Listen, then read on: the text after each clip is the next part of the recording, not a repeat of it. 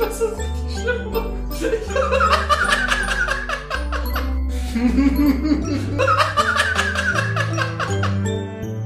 wow.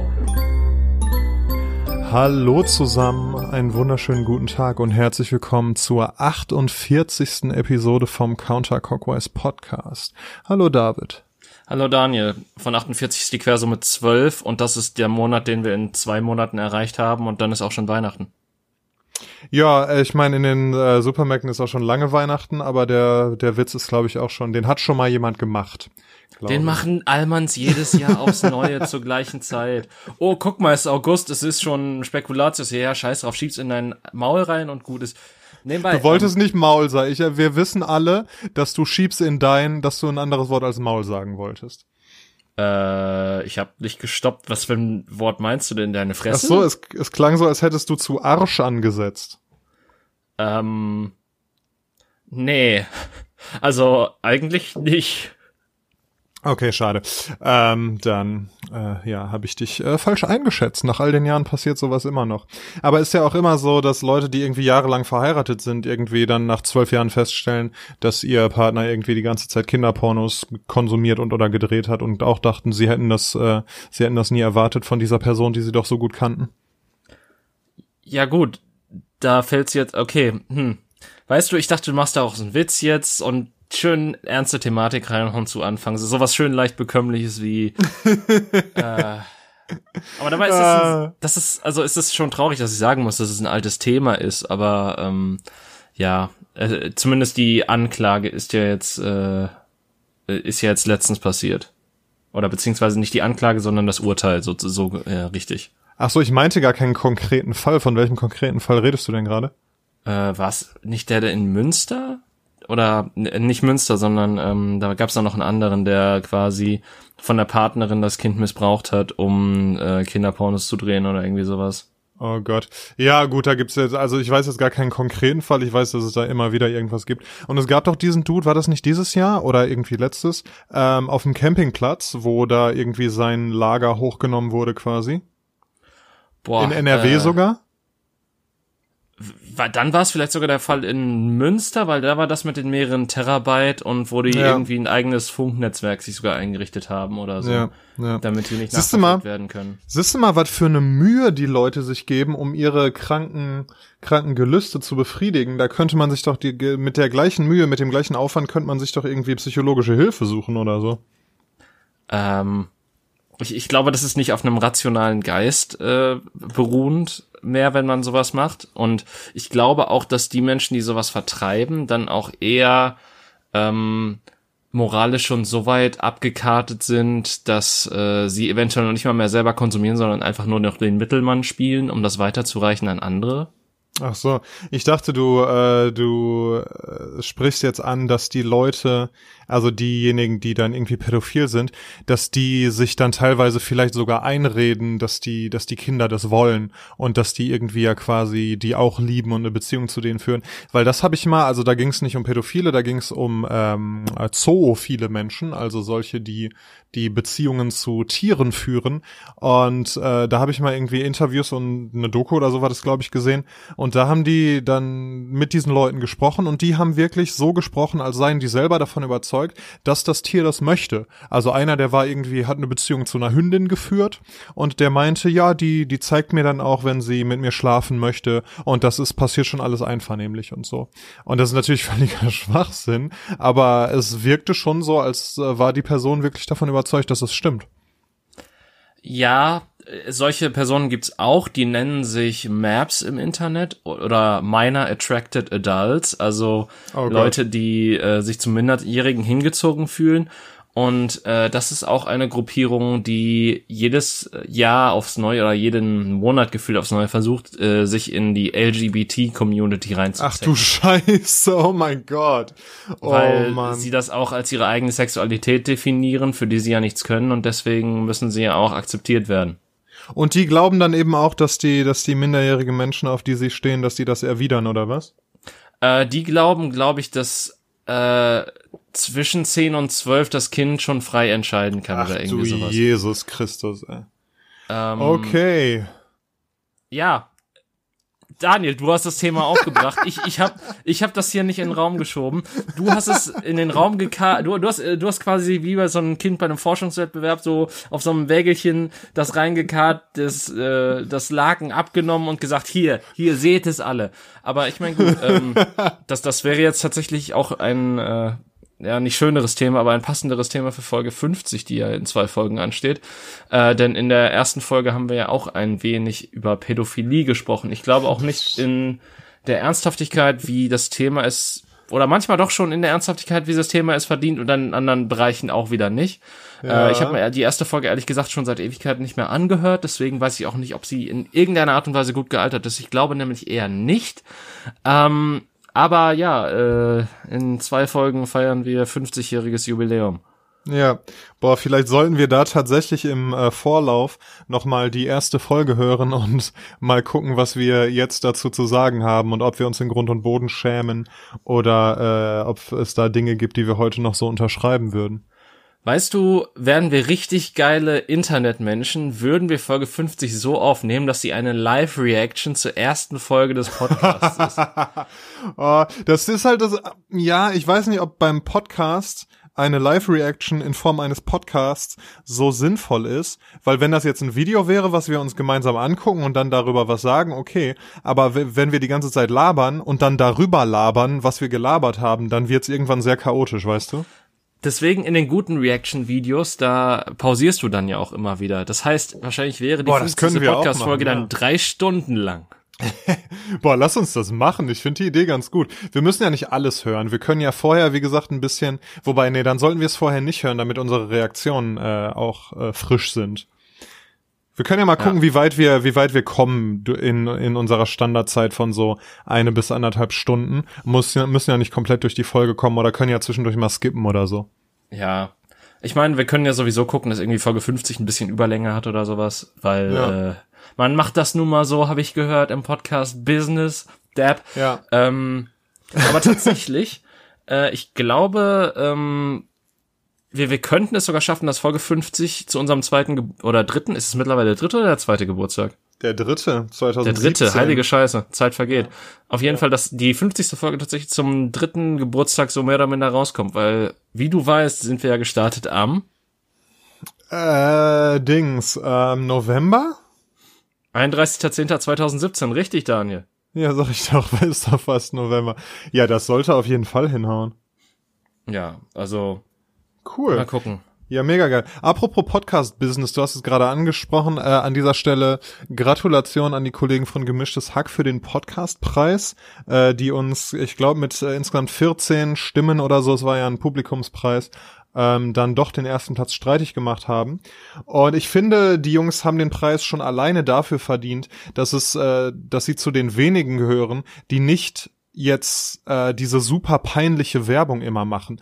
Weißt du, das machen ja echt auch die, die ich eigentlich sehr respektiere. Und ich habe ja nichts dagegen, wenn du irgendwie Werbung machst. Wenn du sagst, so, wir wollen da Kohle mit verdienen, hier, weiß ich nicht, kauft alle Coca-Cola oder so. Ähm, aber die machen das ja wirklich mit so peinlich schlecht geschauspielerten Sachen so. Von wegen, oh, äh, Klaus, ich habe ein Problem, vielleicht kannst du mir helfen. Ich brauche ganz dringend neue Bettwäsche. Ach ja, wirklich? Oh, so ein Zufall. Ich habe gestern neue Bettwäsche Bettwäsche bei hm, gekauft. Also so das Niveau hat das ja, ne? Ja, okay, pass auf, ich habe da ich habe da zwei Sachen zu. Erstens ist gemischtes Hack nicht ein Podcast, der von Spotify gesponsert wird? Der ist äh, Spotify exclusive, ja, genau. Ja, das heißt, das erklärt schon mal, warum die keine Werbung machen müssen. Ähm, ja. Und zweitens äh, hätte ich, also ich, ich finde es ein bisschen heuchlerisch, weil ich glaube, wir wären die Ersten, die, Auf jeden Fall. die sagen würden, so, ey, gebt uns Kohle in die Hand, wenn wir machen euch das peinlichste Segment am Anfang. Ja. Wir haben keine Integrität. Auf jeden Fall würden wir das tun, das stimmt, ja.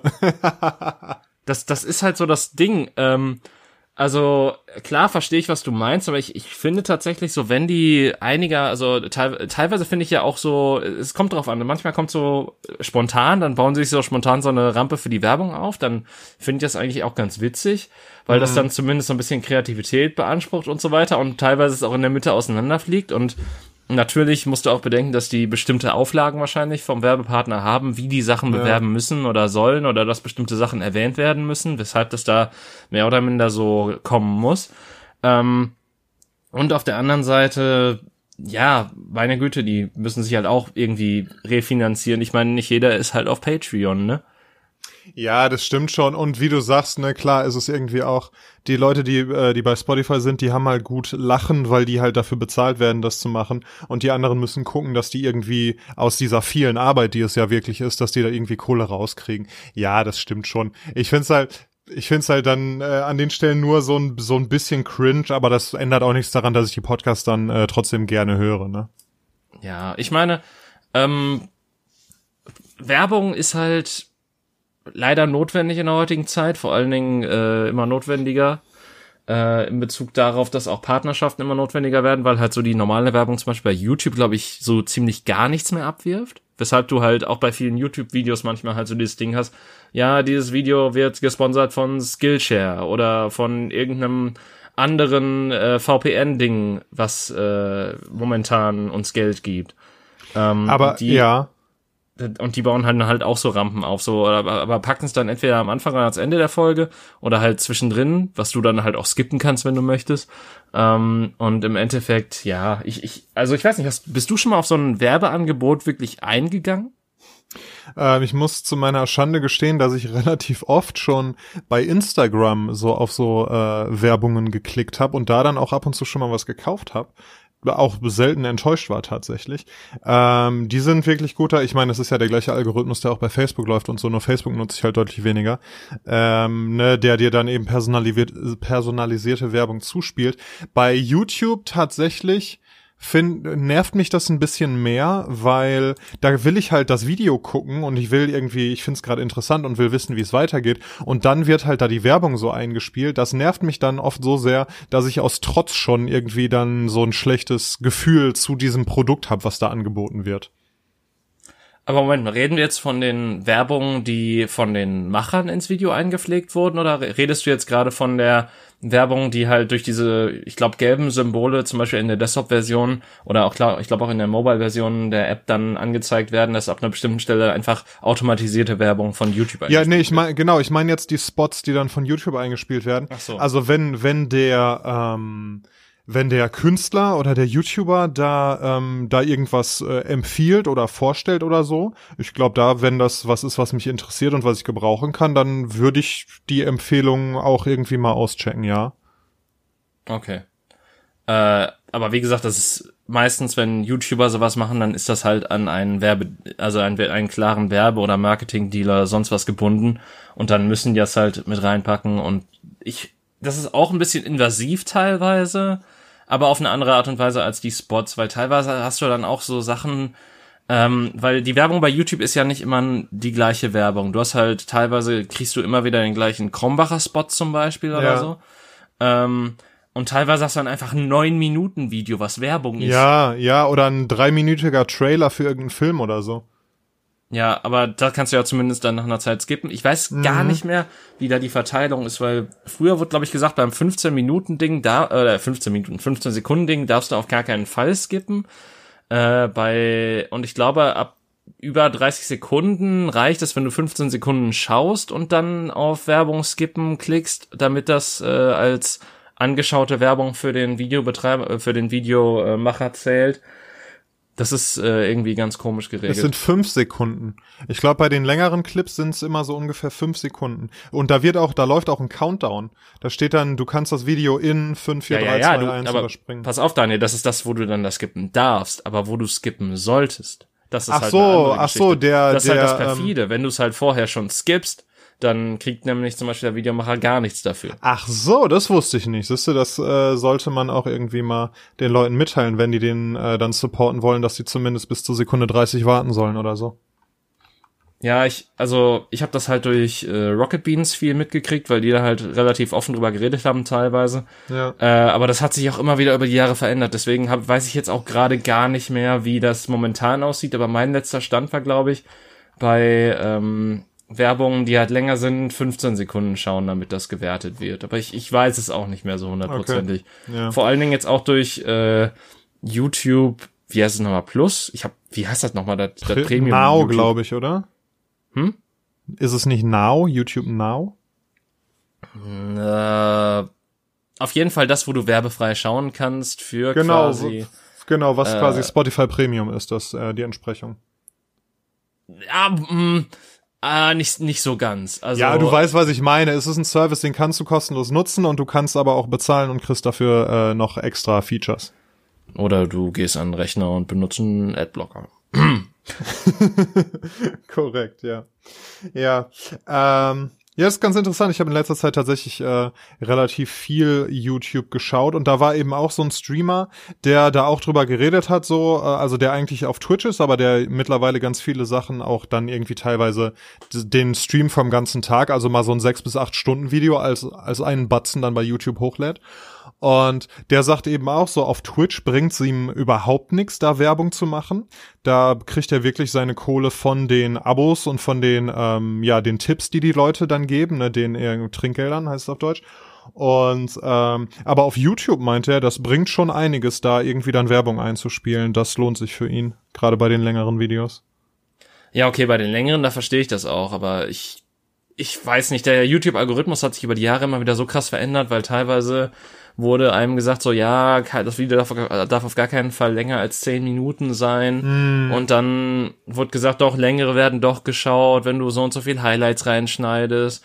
Und die Werbung müssen so und so platziert werden, damit das möglichst viel Einnahmen einspielt. Und äh, ich, Ja. also ganz ehrlich, ich blick da langsam nicht mehr durch. Das ist halt, vor allen Dingen, YouTube macht das halt immer wieder, das, das sehe ich dann halt in den sozialen Netzwerken, dass sich wieder darüber aufgeregt wird von Leuten, die halt oft da Videos machen und hochladen, dass irgendwie alle paar Monate irgendwas von YouTube wieder umgeworfen wird, was für die Creator ähm, halt total das gute Feature war, was rausgenommen wurde, oder dass hier Abos verändert werden auf der Hauptseite von Leuten, damit bestimmt, damit bestimmte Videos immer in den Fokus gerückt werden oder irgendwie sowas.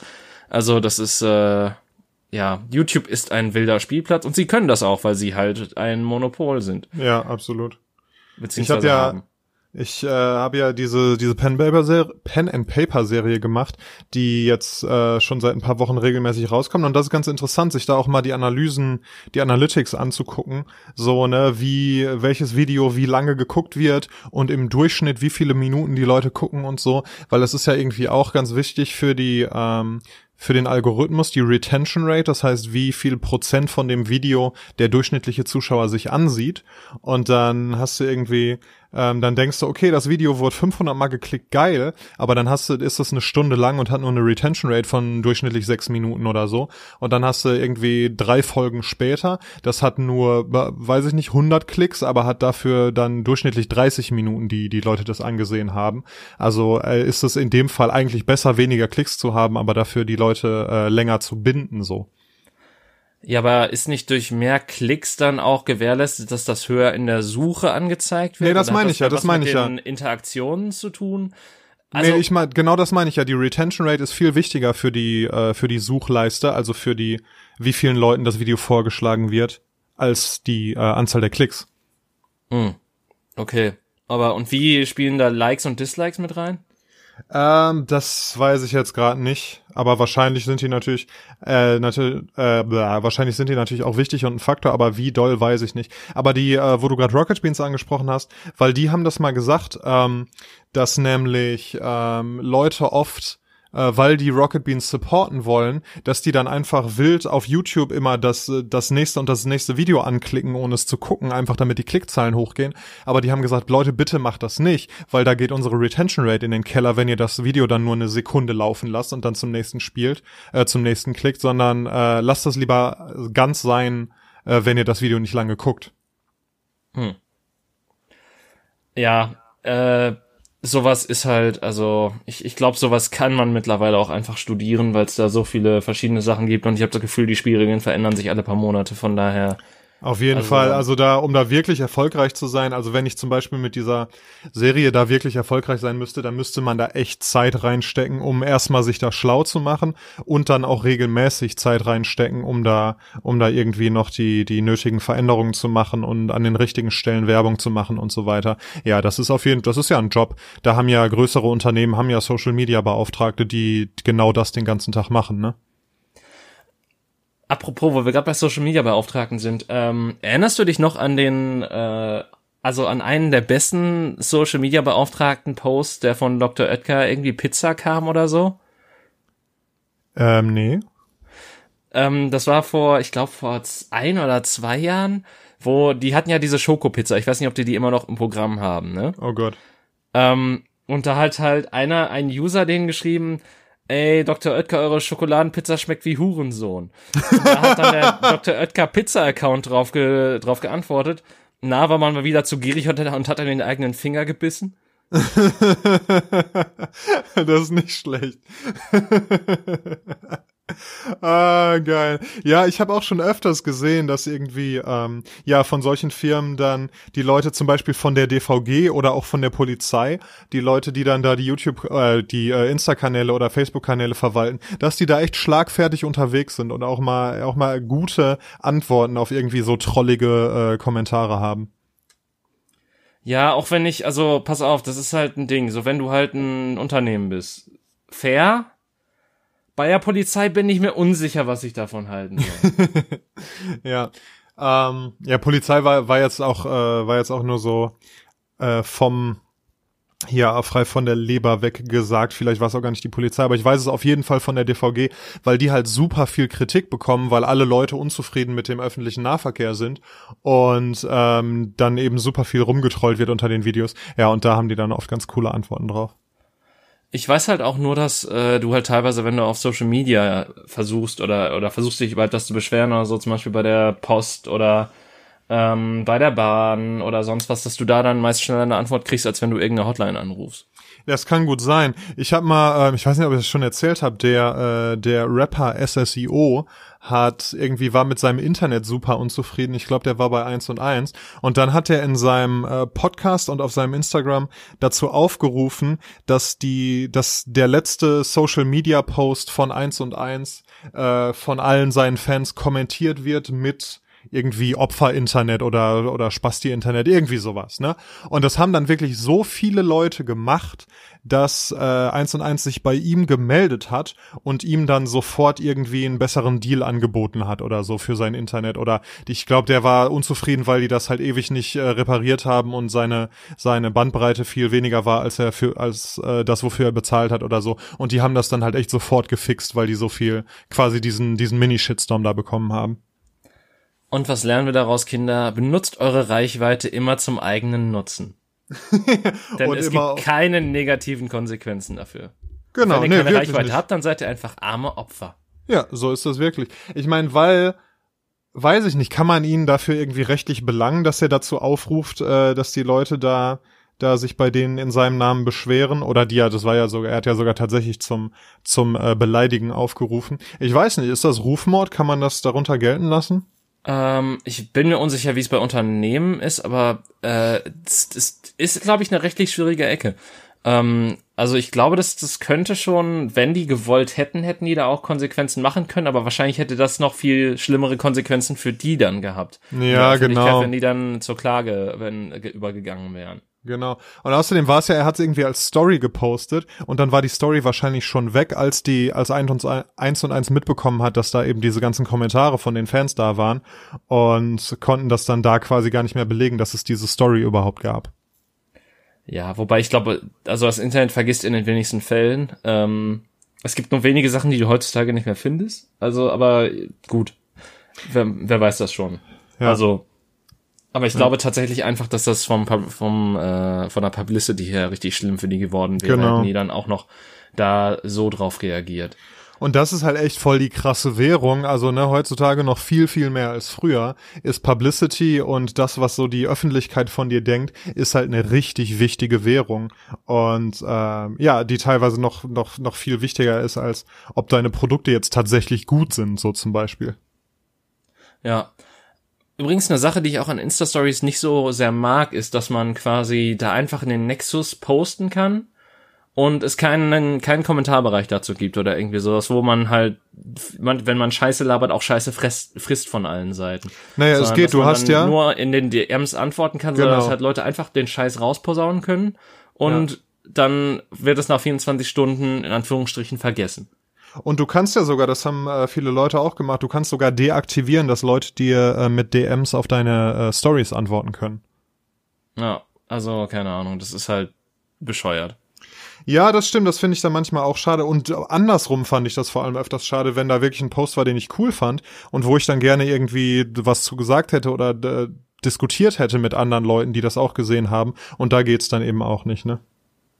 Ja, und das ist einer der Gründe, warum Instagram Abfall ist. Ja, ist halt wirklich so. Übrigens, äh, Instagram ist bei den Kids natürlich auch schon, längst schon wieder durch. Ähm, das ist, äh, das ist äh, sowas von von gestern. Snapchat ist auch nicht mehr interessant. Die sind wirklich jetzt alle bei TikTok. Ja, das habe ich auch gehört, dass äh, es da teilweise auch schon Inf Influencer gibt, die halt äh, Jugendliche beeinflussen in Bezug auf Ernährung oder sowas. Da habe ich heute wieder was gelesen, mhm. dass ähm, dass es da wohl so krasse Leute gibt, die so sagen, ja, hier ist meine Ernährungsplan und Kalorien, ähm, meine Kalorienzunahme für den Tag heute. Äh, ja. Und sie sagen, so könnt ihr abnehmen und so. Und das ist halt auch sehr schwierig natürlich, weil viele Körper natürlich auch sehr unterschiedlich sind. Und ja, glaube, natürlich. Daniel, ne? wenn, wenn wir beide jetzt das gleiche essen würden, auch wenn wir natürlich auf zumindest körperlicher Ebene jetzt nicht so weit voneinander entfernt sind, würde ich mal so kühn behaupten, dass wir dennoch zwei sehr unterschiedliche Verdauungstrakte haben, die halt auch unterschiedlich darauf reagieren würden und wir dann auch nicht den gleichen Körper hätten im Endeffekt. Ja, ey, also das ist wirklich so, dass, ne, du sagst, wir beide sind nicht groß unterschiedlich, wir sind irgendwie relativ gleich groß und so weiter, haben einen ähnlichen Körperbau. Ich glaube, wenn wir eins zu eins das gleiche Essen und das gleiche Sportprogramm machen würden, würden wir trotzdem längst nicht gleich aussehen oder gleich leistungsfähig sein. Das ist wirklich, jeder ist da so krass unterschiedlich, dass solche Sachen wie diese pauschalisierten, wie du sagst, Ernährungspläne von irgendwie ein Typ, für den das halt funktioniert, haut das dann raus und seine zehntausende Follower verfolgen das alle und für manche funktioniert das und für manche ist das vielleicht aber auch katastrophal. So, natürlich kann man das nicht so pauschalisieren, ne? Das, ja, da hast du schon recht, das kann gefährlich sein. Ja. Aber das ist ja, glaube ich, bei allen Ernährungstrends so, zum Beispiel auch das Intervallfasten, was halt äh, von vielen gerne durchgeführt wird, aber es gibt tatsächlich eine App, äh, das, das weiß ich vom Kumpel, der Intervall fastet und dafür dann einfach einen Tracker haben wollte, wo dir quasi von der App gesagt wird, dass bei 72 Stunden Fasten dein Körper ganz viele Giftstoffe und sowas abbaut. Ja. Und ich würde mal kühn behaupten, wenn du 72 Stunden nichts isst, dann geht der in den Verhungern-Modus. Ähm, ja, nee, also du kannst schon. Ähm, das ist halt alles Gewöhnungssache, ne? Also auch da natürlich ist es, gibt's da individuelle Unterschiede, aber der Mensch ist ja durchaus so von Natur aus nicht dafür gemacht, so wie wir das tun, drei bis fünfmal am Tag zu essen, sondern der ist durchaus in der Lage, auch mal ein paar Tage nichts zu essen, ohne zu verhungern. Also ne, wir können 30 Tage aushalten, ohne irgendwas zu essen. Natürlich wird's Moment, dann irgendwann. Tage? 30. Natürlich wird's dann irgendwann ähm, ungesund und irgendwann fängst du natürlich auch an, irgendwie Muskelmasse abzubauen und die Funktion von Organen nimmt ab und vom Gehirn und so weiter. Aber so zwei, drei Tage kannst du, also ja, kannst du easy nix essen, ohne irgendwelche negativen Konsequenzen zu haben. Ja, aber als dauerhafte, als dauerhaftes Intervallfasten, dass du alle drei Tage nur was isst? Nein, das, aber das kann auch nicht so gemeint gewesen sein. Also Intervallfasten. Also so wie ich das verstanden habe, funktioniert so, äh, 16, 8 ist die Formel, dass du 16 Stunden am Tag nichts isst und 8, 8 Stunden am Tag isst. Und die Idee ist, dahinter ist, dass dein, ähm, dass wenn du halt 16 Stunden nichts isst, nach, weiß ich nicht, 8 bis 10 Stunden fängt der Körper erstmal an, Giftstoffe abzubauen, die Organe erholen sich, der Darm kann sich erholen und der Magen und so weiter. Und ähm, insgesamt stärkt das das Immunsystem und hat hat irgendwie ganz viele positive äh, Nebeneffekte. Aber dass du regelmäßig nur alle 72 Stunden isst, nein, das ist auf jeden Fall sehr ungesund. Ja, eben. Äh, ich habe gerade auch noch mal tatsächlich den kleinen Fact-Checker rausgeholt und zumindest Focus sagt, Focus Online, hat mir herausgeschmissen, dass man bis zu 60 Tage ohne Nahrung überleben kann als Mensch. Kommt wahrscheinlich auf dein, ne, was du so an Reserven an Muskeln und ja. Fett hast, die, die dann noch äh, fair konsumiert werden können. Also ich glaube, wenn du genug auf einer hohen Kante hast, in Anführungsstrichen, dann dürfte das auch kein Problem für dich sein, 60 Tage nichts zu essen. Wobei da kriegst Na, wobei du ja dann kein nur Problem ist ja auch ist ja, jetzt natürlich. natürlich selber spitzt äh, formuliert. Aber das Problem ist dabei, du kriegst ja dann, du kriegst da quasi Energie aus dem Fett oder was da noch immer abgebaut wird, aber du brauchst ja trotzdem Vitamine und Spurenelemente und bla. Also du kriegst deine Makronährstoffe vielleicht, aber du brauchst ja immer noch die Mikronährstoffe und da 60 Tage lang keinerlei Vitamine und so weiter frisch zu dir zu nehmen, ist glaube ich trotzdem ein Problem. Ja, es ist, also länger hungern sollte man sowieso nicht. Äh, Außer es lässt sich halt nicht verhindern, weil du ein armer Student bist, der nur Geld für eine Packung Nudeln hatte und ansonsten die Miete bezahlen muss. Ja. Ähm, was, warte mal, jetzt da wollte ich noch irgendwie was halb profundes zu sagen. Ach so, genau, wir haben ja auch schon mal schon oft über irgendwie Körperbild geredet und dass es, ob es äh, nicht gefährlich ist, was da, was da auf unter anderem Instagram irgendwie verbreitet wird. Und das hast du ja dann auf TikTok genauso. Und das Problem ist halt, wenn jetzt wirklich die ganzen jüngeren Menschen auf TikTok sind, dann werden die halt noch früher erreicht von irgendwelchen Fitness-Influencern, die denen sagen oder vorleben, so müsst ihr aussehen, damit ihr irgendwie liebenswert oder attraktiv oder was auch immer seid, ne? Ja, natürlich. Äh, aber gleichermaßen lieber die Basis als die Nazis. Gibt's Nazi-Influencer? Bestimmt. Ähm, ja, also pass auf, ich, ich, ich habe ja auch eine kleine Empfehlung dazu. Es gibt einen relativ guten Artikel, den ich äh, die Tage gelesen habe, auf äh, korrektiv.org, wo Leute tatsächlich wirklich tiefgründig recherchiert haben. Das ist, glaube ich, ein Vierteiler oder so. Ich glaube, mittlerweile müsste auch der Drittteil oder so draußen sein, weil die veröffentlicht das halt so alle paar Tage ein bisschen. Ähm, wo es halt darum geht, wie die neue Rechte sich auf Social Media und vor allen Dingen auf Instagram verbreitet. Und das ist halt, also es ist nicht überraschend, aber gleichermaßen ist es dennoch erschreckend, wie gut und effektiv und wie unterschwellig das auch teilweise gelingt, ohne dass halt das äh, durch die Filter oder sonst was kommt. Ach krass, okay, korrektiv.org heißt die Seite. Ja, Okay. Äh, und die, der Artikel heißt Kein Filter für rechts. Mhm. Kann ich sehr empfehlen. Ist auch ein relativ langer Artikel, also ihr solltet euch Zeit nehmen, wenn ihr den lesen wollt. Aber den kann ich auf jeden Fall voll und ganz empfehlen. Der ist sehr gut recherchiert und der spricht auch so ein bisschen so über die Tricks, die die benutzen und redet tatsächlich auch mit einer, die in einem Programm ist, ähm, wo es darum geht, aus der rechten Szene rauszusteigen, also die halt wirklich äh, ein, die halt wirklich direkte Erfahrung innerhalb der Szene hatte und ähm, dementsprechend auch äh, ja viel zu erzählen hat in dem in den Aspekten. Ja, geil. Das klingt echt spannend. Ja, und von wegen, das äh, dauert äh, ein bisschen, den zu lesen. Aber ich habe ja jetzt Zeit, David. Ich habe nämlich zwei Wochen frei. Und ich bin schon voll im Ferienmodus. Und das finde ich interessant und sehr schön, weil das hat sonst echt schon mal bei mir gedauert. Wenn ich dann irgendwie mal, mal, weiß ich nicht, zwei Wochen frei hatte oder so, dann hat's locker anderthalb gebraucht, bis ich so im Entspannungsmodus war. Und bei mir war es jetzt, ich hatte Freitag den letzten Arbeitstag und ich war, ich war gestern schon richtig gechillt und habe einfach nur den ganzen Tag auf dem Sofa rumgepimmelt und mich gut dabei gefühlt. Das äh, finde ich spannend, dass das dass das jetzt auf einmal so ist, dass ich jetzt auf einmal so, so viel besser abschalten kann.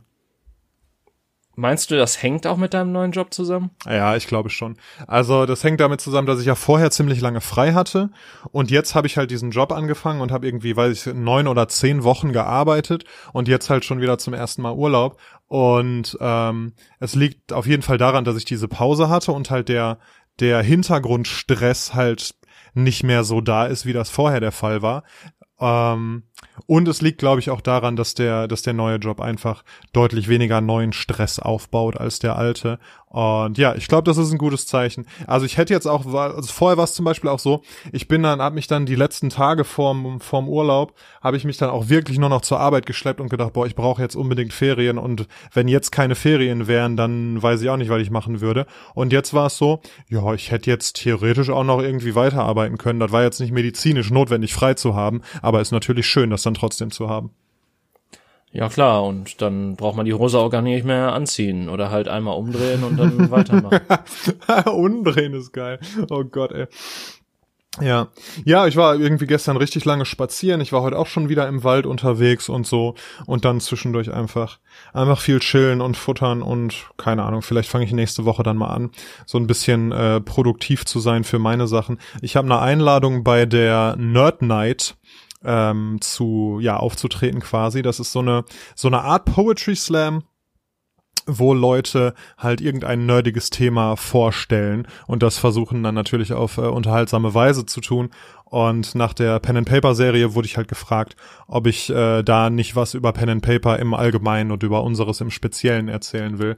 Und ich habe bis heute Abend Zeit, äh, rückzumelden, ob ich das machen möchte, weil das ist schon nächstes Wochenende.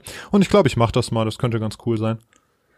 Ähm, in welchem Rahmen findet denn diese Nerd Night statt? Also ist das jetzt was, wo man wirklich hingeht oder ist das jetzt was, wo man quasi auch äh, was vorbereitet und dann wird das irgendwo ausgestrahlt? Nee, das ist eine Live-Show. Das ist eine Live-Show wie quasi ein Poetry Slam. Ich glaube, der ist in einem, in einem kleinen Theater oder so. Okay, aber dann werden da ja nicht viele Leute kommen können unter momentanen äh, Bedingungen, oder?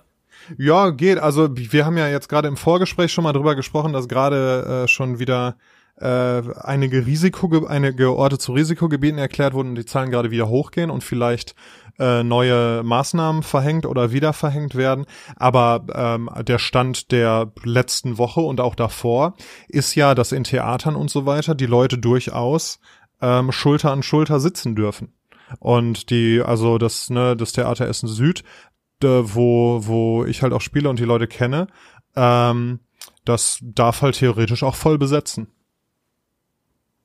Okay, das ist krass. Also ich habe ähm, ich habe vorgestern oder so einen Tweet von einem Comedian gesehen, der halt in Dresden, glaube ich, aufgetreten ist und da war das halt einfach so, als wäre Corona nicht da. Da saßen genau. halt einfach eng an eng Leu irgendwie, was weiß ich, hunderte Leute auf den Sitzplätzen und so weiter.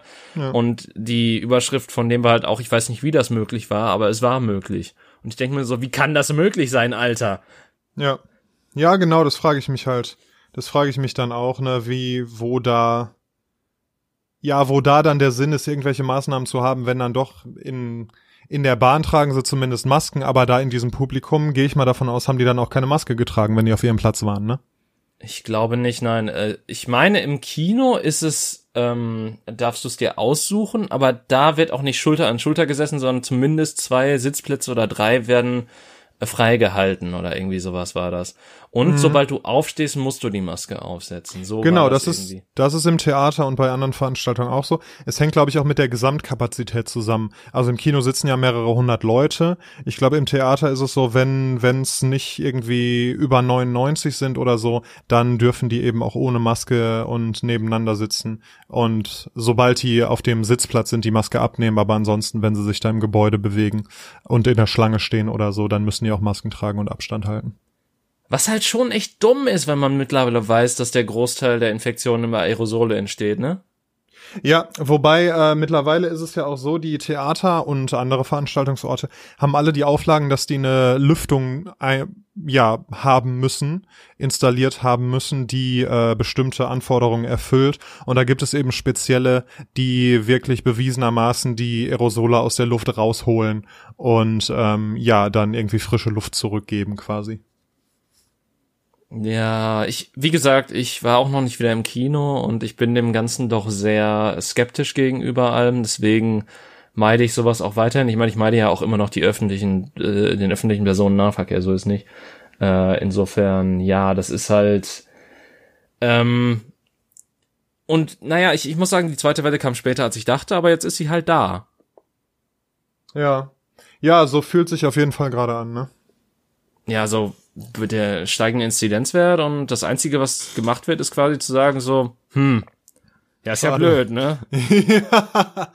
ja, aber da haben wir ja in den letzten Folgen auch schon drüber gesprochen, ne, dass es, dass wir beide nicht glauben, dass egal wie die Werte sind, also es sei denn, es eskaliert jetzt komplett, aber auch wenn es jetzt nochmal ähm, aufs Niveau geht wie von ähm, vom März, dann ähm, werden trotzdem nicht wieder so krasse Maßnahmen verhängt und es werden keine Geschäfte geschlossen werden und so weiter, weil einfach der wirtschaftliche Schaden da den äh, Entscheidungstreffern zu große Angst macht. Aber jetzt mal so eine ganz dumme Frage. Sind wir nicht momentan wieder auf April-Höchstwerten in einigen Gebieten, also zumindest in Berlin oder so? Auf jeden Fall. Ich, als ich das gerade gesagt habe, habe ich auch überlegt, ob es nicht sogar in äh, einigen Orten ähm, in den letzten Wochen und Monaten äh, Zahlen gab, die deutlich über dem Geschehen vom März lagen. Das weiß ich jetzt nicht, aber ich glaube, spätestens wenn wir bei Italien ankommen, dann äh, kratzen ja. sich äh, die Leute an dem Kopf und sagen so, hm, sollen wir was machen? Ich weiß nicht. ja, Italien oder Großbritannien ist ja auch, in den USA sieht's auch nicht gut aus, ne? Ja, ich meine, Schweden, ich, ich habe mir letztens mal so die Todeszahlen von Schweden angeguckt und für ein echt kleines Land haben die da echt viel sterben lassen. Ja, weil die ja, ne, das ist ja, das hat man ja jetzt auch kürzlich dann Holland äh, vorgeworfen, die haben es am Anfang halt ein bisschen zu locker gesehen und jetzt sieht man halt, was passiert, wenn man das zu locker sieht. Äh, ich würde nicht sagen, die haben es locker gesehen, sie sind einfach dem Irrglauben der Massendurchseuchung verfallen. Die, ja, wie wir ja. mittlerweile sogar wissenschaftlich belegt äh, wissen, nicht existiert, weil du, selbst wenn du äh, infiziert wurdest, nicht zwingend Antikörper bildest. Ja, das genau, heißt, man ist nicht automatisch immun hinterher, ne? Ja. Ja. Das heißt, das ist absolut nicht möglich. Das macht es natürlich auch schwieriger, einen Impfstoff herzustellen. Das ja. äh, wiederum auch Fragen aufwirft, ob Russland wirklich einen entdeckt hat. Aber ähm, nee, ist nicht ist nicht alles, was äh, was aus den russischen Medien und vor allem von der russischen Regierung verbreitet wird, ist das nicht alles wahr? Ich dachte, das ist äh, automatisch wahr dann. Nee, das wechselt mit China und Nordkorea. Ach so, okay, schade. Ja. Ja, ja, Corona und so. Sag mal, David, ich äh, habe eine Frage für dich äh, in alter klassischer Manier. Und ja. vielleicht haben wir uns diese Frage schon mal gestellt, aber es ist ja jetzt auch ein bisschen Zeit vergangen. Deshalb selbst wenn. Und zwar möchte ich fragen, was würdest du deinem äh, dem dem David von vor zehn Jahren raten mit der Weisheit, die du jetzt angesammelt hast in den letzten Jahren? Ähm, da war ich 18, ne? Da war ja. ich 18, ja. Da warst du 18. Ähm, boah. Ha, mach weiter, wie es ist, wird eh nicht besser. okay, ähm, hätte, hätte ihm das, äh, hätte ihm das Mut gemacht? Wie wäre er damit umgegangen?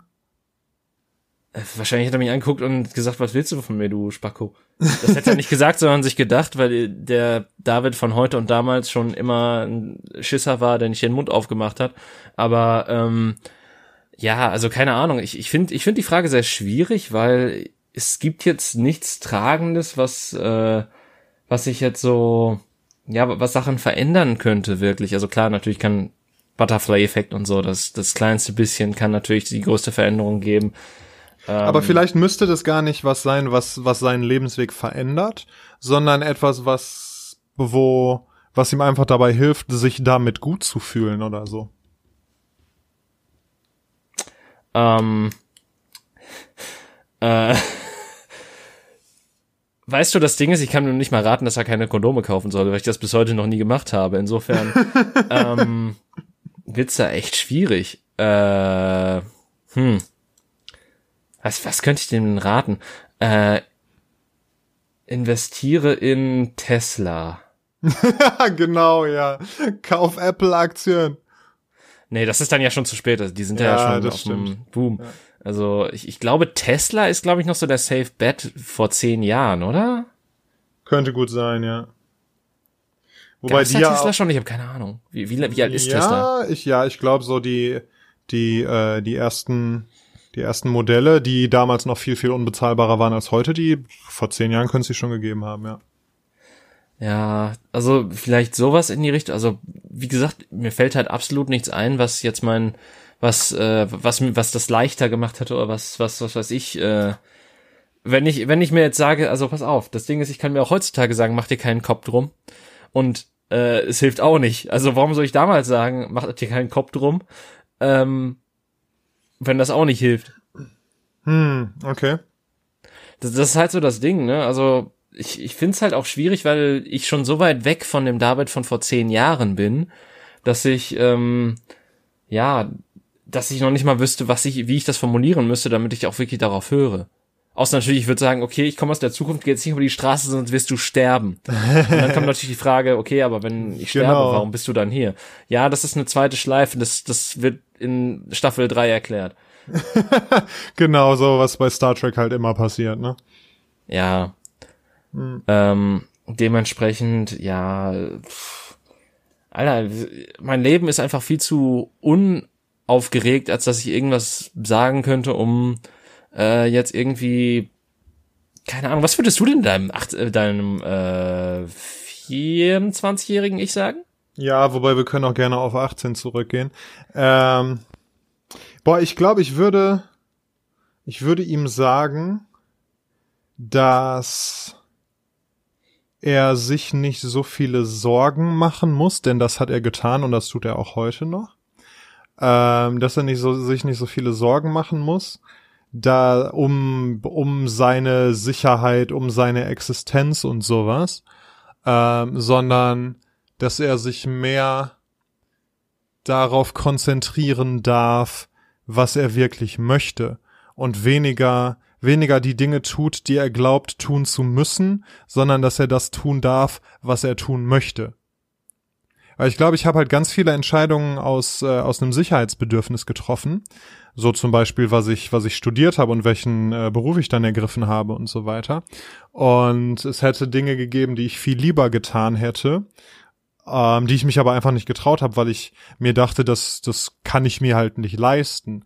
So dafür habe ich nicht die nicht die Ressourcen. Ich habe keine Eltern, die mich im Zweifelsfall finanziell unterstützen können oder so.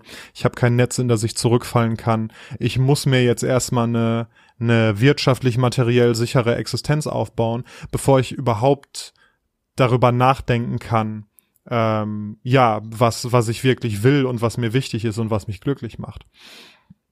Und ich glaube, das würde ich ihm sagen, dass, dass er sich nicht so viel Sicherheit, äh, nicht so viel Sorgen um die Sicherheit machen muss, weil, weil die schon irgendwie gegeben ist.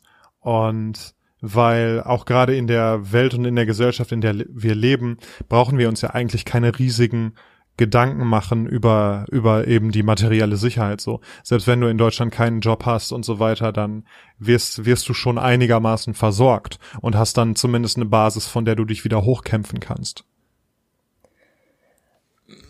Da ich noch nie in der Situation steckte und ich mich nicht gut genug mit dem Versorgungssystem in Deutschland auskenne, würde ich jetzt einfach mal die Aussage mit einem Fragezeichen akzeptieren aber okay, ja, ähm, klar, irgendwie hast du dir ja diesen, diesen Rückfall, diese, diese Sicherheit, die du machen kannst. Und natürlich kannst du auch im Notfall irgendwo einen Job finden, äh, um irgendwie dein Leben zu finanzieren, wenn es mal nicht so klappt. Gleichermaßen, Daniel. Jetzt kommen wir zu dem schwierigen Teil. Glaubst du, dass die, dass wenn Zeitreise äh, möglich ist, die prädeterminiert ist? Oder glaubst du an die mehrfachen Dimensionen oder glaubst du, dass deine Existenz in dem Moment aufhört, weil du die Zukunft veränderst? Du meinst die Gegenwart? Äh, die Vergangenheit, Jesus. Ja, aber durch, dadurch, dass du halt in die Vergangenheit gefahren bist, ver veränderst du die Zukunft, in der du in der Form ah, nicht mehr existierst okay, okay, und deswegen ja, ja, ja, zerfällst du zu äh, Space Staub Jetzt habe ich verstanden. So. Aber ähm, gleichermaßen machst du damit auch ein Großvaterparadoxon auf, weil du dann tendenziell genau. niemals hättest äh, reisen können, um diese Entscheidung zu treffen. Ja, Also es ist, glaube ich, eher so, glaubst du, es, glaubst du an die prädeterminierte Zukunft, dass äh, du quasi nichts verändern kannst, auch wenn du zurückreist, oder dass eben gerade durch dein Zurückreisen die Zukunft äh, so verändert wird, dass es genauso eintrifft, wie du es nicht willst?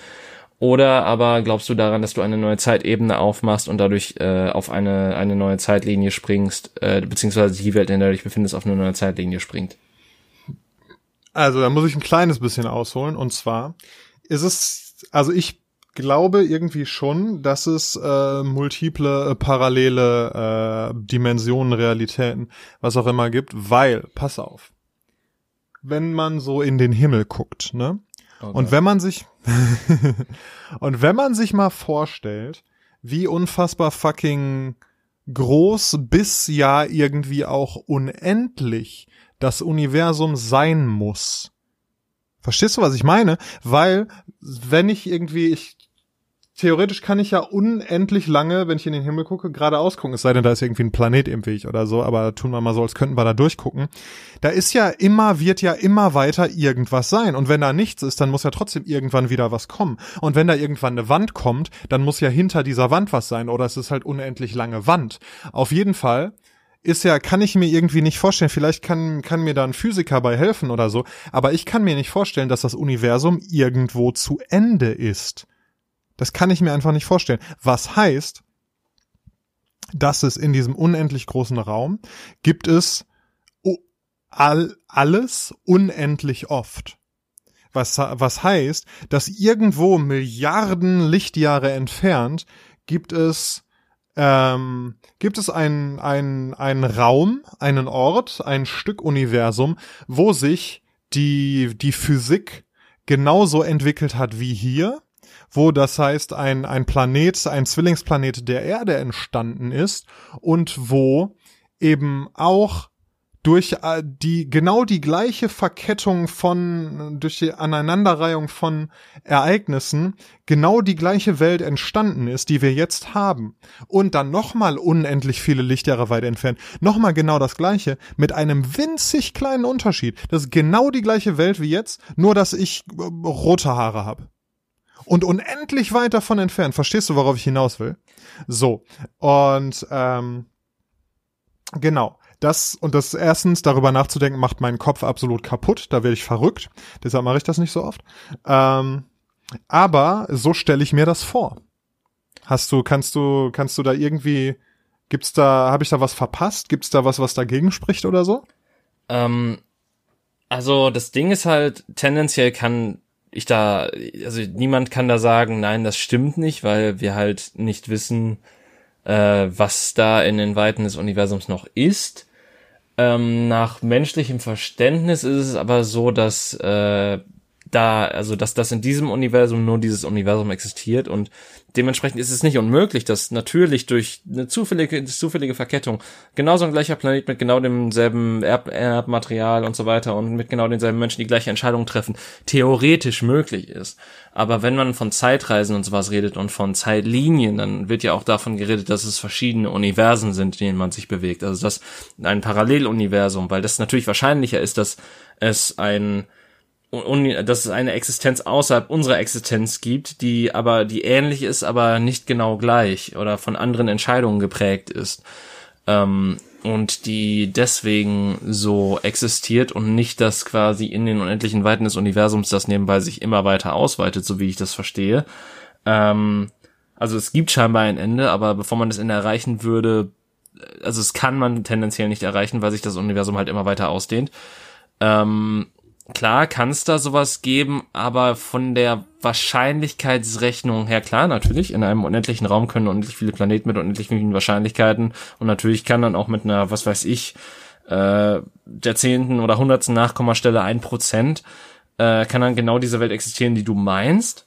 Es ist ein Gedankenexperiment, aber rein von der Art und Weise, wie bisher Zeitreisen und sonstiges aufgebaut sind, ähm, ist es dann meist eher so, dass von einem Paralleluniversum gesprochen wird. Oder dass, dass quasi die Zeitlinie, dass man, wenn man die Zeitlinie wechselt hat, in, in ein anderes Universum wechselt und selbst wenn man in das alte Universum zurückkehrt, dann tendenziell nicht die Zeit für einen selbst verändert hat, sondern nur die Zeit, äh, die halt im anderen Universum vergangen oder beziehungsweise die Entscheidungen, die im anderen Universum getroffen werden, verändert hat, wodurch das in einer anderen Art und Weise endet, aber halt äh, nicht in der Art und Weise, wie wir sie kennen, weil wie gesagt, ansonsten hättest du das Großvater-Paradoxon, dass du dich halt selber ausgelöscht hättest durch deine Tat, aber gleichermaßen hättest du dich niemals auslöschen können, da du niemals existiert hast.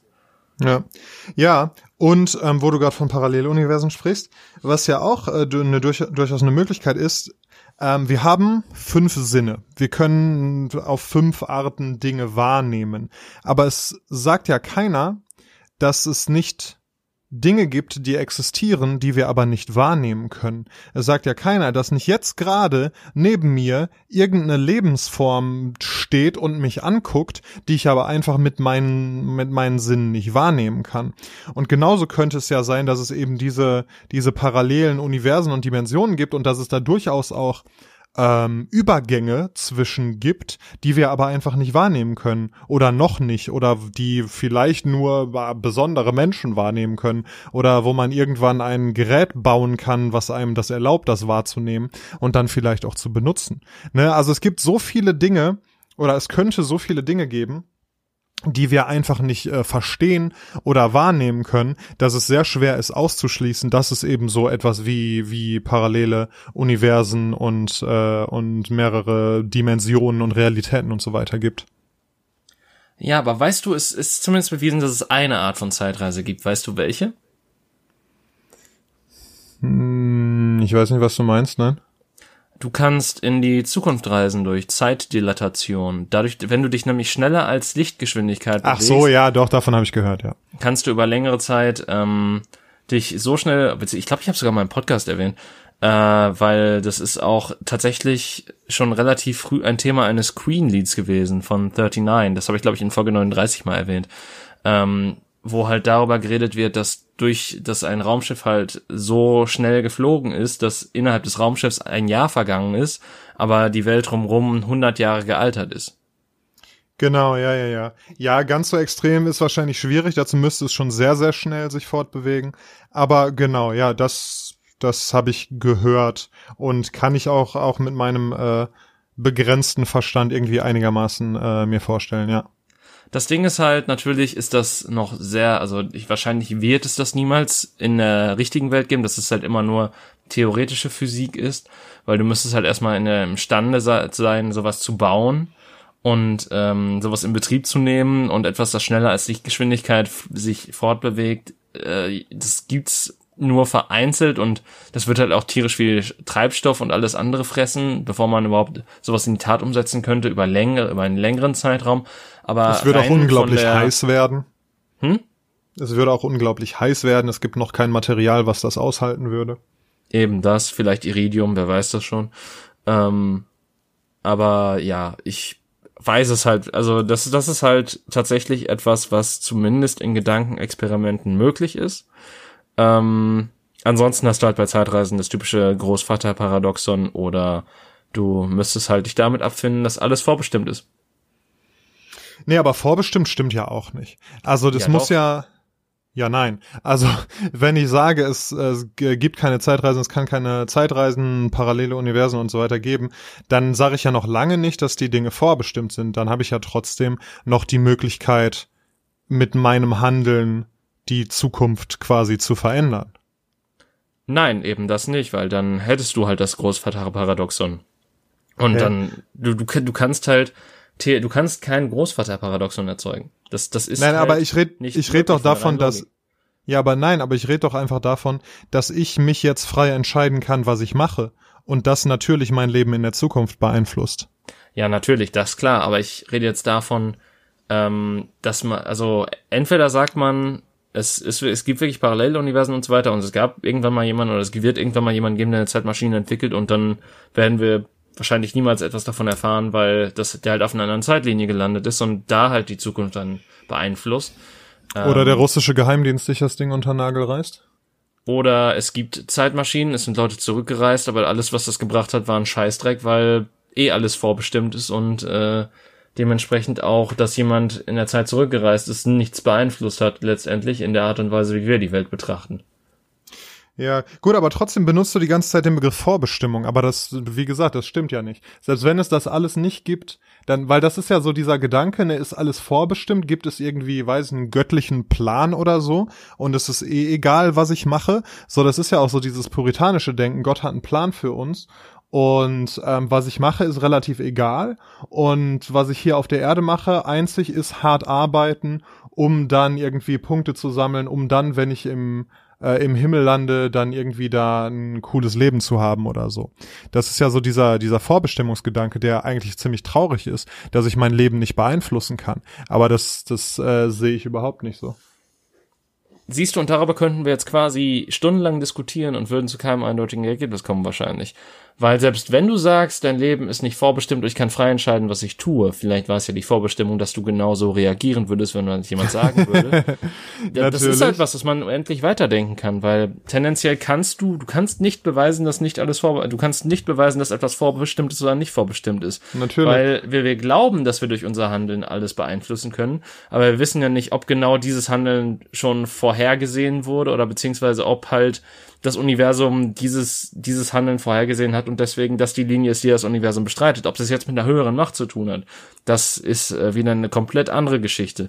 Ähm, ja. Aber es kann natürlich sein, dass es äh, bestimmte Events gibt, die halt so äh, Meilensteine sind und die halt immer zutreffen werden, egal wie du versuchst, irgendwas zu verändern oder so. Und ja, das ist es Natürlich halt. könnte das sein, dass das irgendwie alles quasi auf einer Ebene geplant wurde, die wir überhaupt nicht verstehen können. Zum Beispiel, ich benutze einfach dann, ich benutze einfach Gott als, als Beispiel dafür für irgendein allmächtiges Wesen, ähm, was so ein bisschen äh, gruselig im Hintergrund rumhängt und irgendwelche Fäden zieht.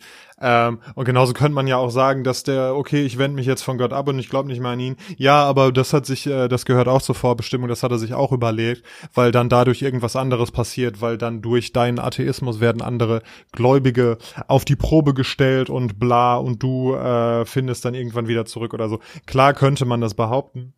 Aber dann ist es doch, wenn wir sagen, wir wissen es nicht und wir können es auch nicht wissen, wir können es, wir können es niemals äh, widerlegen, da hast du natürlich völlig recht, ähm, aber dann können wir uns ja entscheiden, was wir glauben wollen. Wir können uns ja richtig. entscheiden, wir können uns ja entscheiden zu glauben, ähm, dass wir einen Einfluss auf unser Leben haben und dass wir frei sind, wenn uns das weiterhilft und das unserem äh, Bedürfnis entspricht. Oder wir können uns entscheiden zu glauben, es ist eh alles vorbestimmt. Was ich mache, ist nicht so wichtig. Meine Entscheidungen sind nicht so, haben nicht so großen Impact. Ähm, das kann natürlich auch befreiend sein. Ne, zu sagen, ich muss mir nicht so super krass viele Gedanken um jede kleine Entscheidung machen, weil am Ende komme ich sowieso da an, wo ich ankommen soll und dann spart mir das vielleicht ein bisschen Stress. Ja, das kann natürlich auch helfen. Aber ich meine, gut, wir sind, also seien wir ehrlich, so in Bezug auf die Welt ist das, was wir tun und machen und handeln, also zumindest jetzt auf der Ebene, wie wir halt leben, ist das einfach ein Fliegenschiss in Bezug auf die gesamte Welt, weil wir werden niemals irgendwelche mächtigen Positionen oder Strukturen oder sonst was übersehen. Ähm, und dementsprechend haben wir keinen direkten Einfluss auf die Welt. Wir können halt nur durch die kleinen Taten, die wir tun, wie so eine Ameise so ein Stück Erde wegschleppt, versuchen so an so, so ein bisschen an den Reglern der Welt zu ziehen, aber im Endeffekt, äh, wenn Russland sagt, ja gut, äh, da fliegt eine Rakete auf uns zu, machen wir Deutschland platt, können wir auch nichts machen.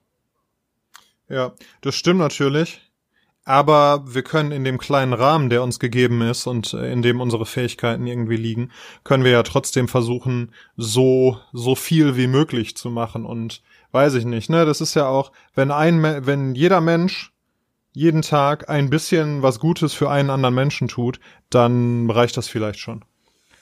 Ja, übrigens, ähm, wo wir jetzt gerade bei dem Punkt sind und auch so ein bisschen am Ende der Folge, habe ich noch, wir machen ja immer wieder schöne Empfehlungen. Ähm, und äh, wo wir gerade dabei sind, habe ich äh, tatsächlich eine Dokumentation gesehen, die ich dir, glaube ich, auch schon mal ans Herz gelegt habe, aber die ich jetzt erst gesehen habe, weil ich sie damals im Kino verpasst habe. Und zwar heißt diese Butenland.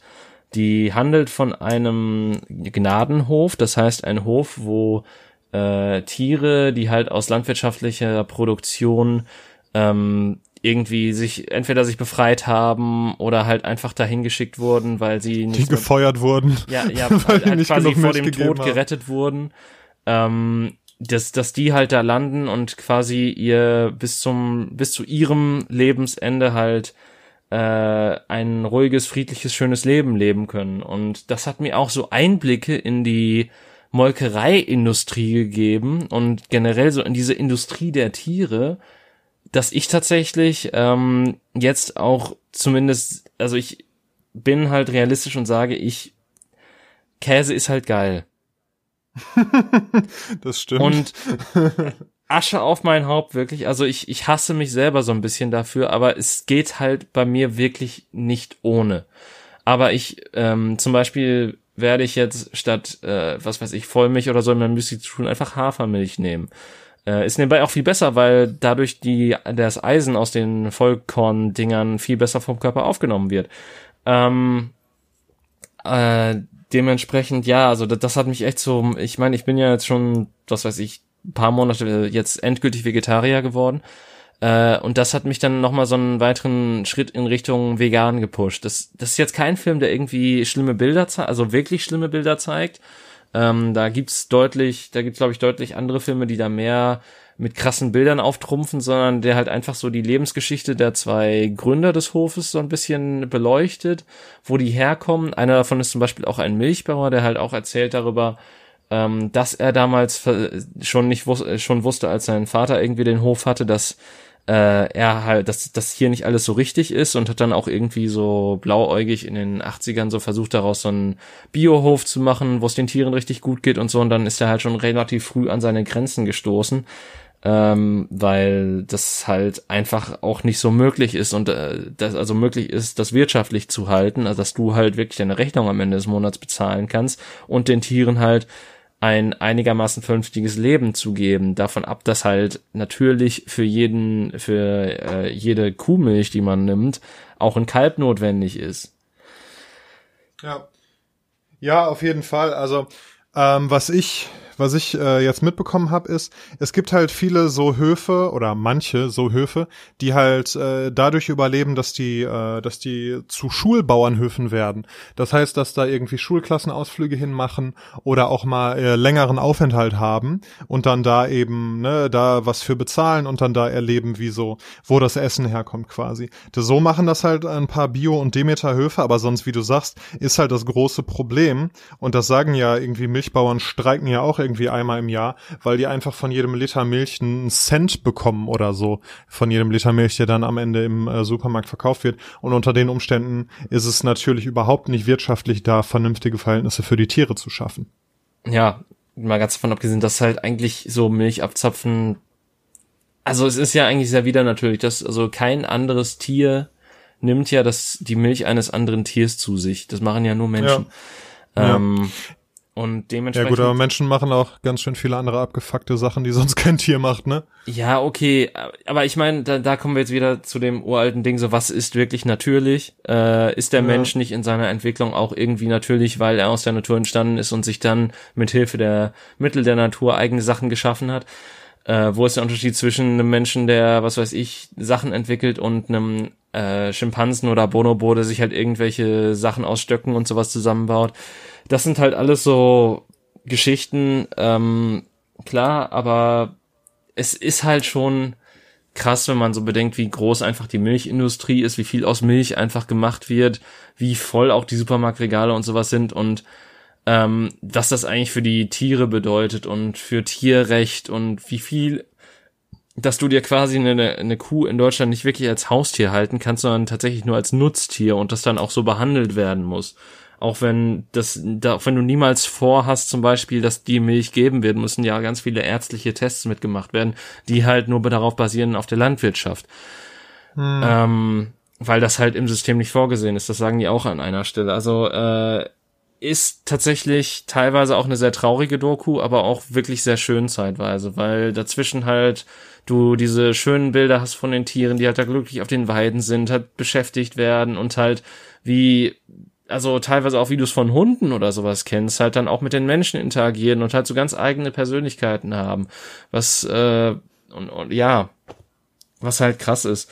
Genauso wie das halt auch diese riesigen Euter, die man überall kennt, alles nur so angezüchtet ist und tendenziell eine Kuh eigentlich einen richtig kleinen Euter hat, weil sie halt nur auch ein Jungtier, ein Kalb versorgen muss im Normalfall. Ähm, ja. Ja, wie gesagt, das ist halt, das, das war halt wirklich so etwas, was, was mich hat äh, sehr stark schlucken lassen und auch nochmal sehr stark meine äh, Lebensentscheidung hat überdenken lassen. Ähm, und dementsprechend glaube ich schon mal nicht an was Prädet Prädeterminiertes. Heilige Scheiße, was ist das eigentlich mit diesem Wort heute? Warum kann ich das nicht aussprechen wie der andere normale Mensch? Ähm, auf jeden Fall, das, das ist halt so ein Ding, wo ich wahrscheinlich nicht an sowas glaube, weil ich halt immer wieder aktiv Entscheidungen treffe, basierend auf neuen Informationen, die ich bekomme. Aber gleichermaßen macht das nicht jeder Mensch irgendwie, außer die, die ihre Seele schon längst an Ölkonzerne verkauft haben. Hallo Politiker. ähm, ich rede schon wieder zu viel. Auf jeden Fall, äh, ich glaube, du hast da, du hast da schon einen relativ guten Nerv getroffen. Äh, tut etwas Gutes äh, für die Welt. Äh, schaut ruhig Butenland. Also dir empfehle ich den auch sehr, Daniel, tatsächlich, weil das wird wahrscheinlich auch eine Thematik sein, die dich interessiert. Tut Gutes für die Welt und ja, äh, seid nett zu Mensch und Tier und allen. Keine Ahnung. So ist es. Ähm, wenn wir gerade noch in der kleinen Empfehlungsecke sind, ich habe Four Blocks geguckt, die ah. äh, gestern tatsächlich einige Folgen. Und ähm, ich habe mir beim Gucken öfters gedacht, warum existiert Dogs of Berlin? Weil Four Blocks ist einfach Dogs of Berlin in gut. Und es ist älter. Das heißt, warum dachte irgendjemand, Dogs of Berlin wäre notwendig, weil war es nicht. Dogs of Berlin ist gut. Guckt es euch an. Es ist natürlich äh, nicht äh, besonders anspruchsvoll. Es ist aber ganz coole, coole Unterhaltung mit äh, mit durchaus gutem Schauspiel dabei. Frederik Lau, der ja ne in äh, der ja quasi jetzt deutsches Fernsehen ist und der, der ist da eben auch am Start, aber der macht auch einen guten Job, deshalb ist es völlig in Ordnung, dass er da ist. Ja, ähm, David hat ja schon so schön abmoderiert, deshalb sage ich auch nur noch, habt eine gute Woche und auf Wiedersehen. Gute Nacht, John Boy. Das ist richtig schlimm.